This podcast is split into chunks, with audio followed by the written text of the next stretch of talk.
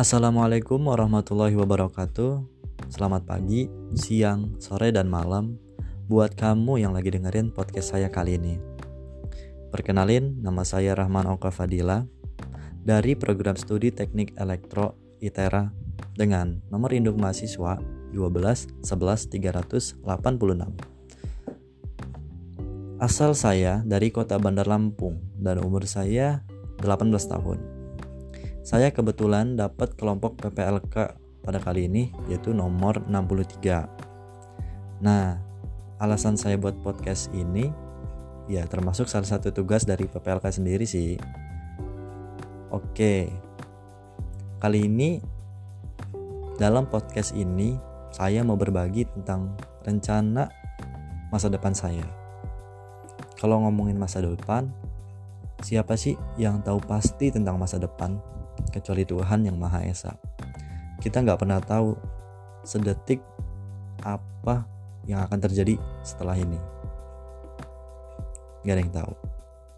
Nah, kita sebagai makhluk, kita cuma bisa berencana, berusaha, berdoa, lalu berserah diri. Jadi di sini saya mau merencanakan dan berbagi dulu lah gitu ya. Oke, saya mau mulai dari segi pendidikan. Untuk pendidikan saya, saya berencana S2 dan S3 itu di luar negeri. Yaitu negara tepatnya di Inggris. Kenapa di Inggris? Karena Inggris terkenal dengan kampus-kampus yang melegenda, bukan melegenda tapi mendunia gitu karena ya kualitasnya. Kedua, alasan saya di Inggris yaitu ada klub kebanggaan saya. Klub favorit saya, sepak bola loh. Itu Manchester United. Saya sangat ingin gitu ke sana. Salah satu tempat yang ingin saya kunjungin gitu. Saya juga di samping alasan kedua tadi mau juga merasakan gimana rasanya merantau gitu kenapa sih merantaunya harus jauh gitu kan? Maksudnya kenapa nggak di luar kota aja? Nggak sampai ke luar negeri gitu maksudnya.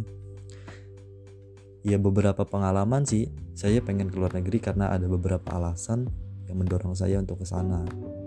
Ya dua di antaranya tadi nomor satu dan nomor dua gitu.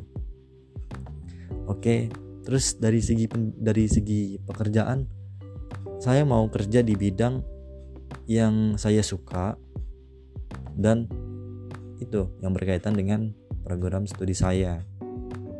Kayak misal di PLN gitu kan berkaitan dengan listrik.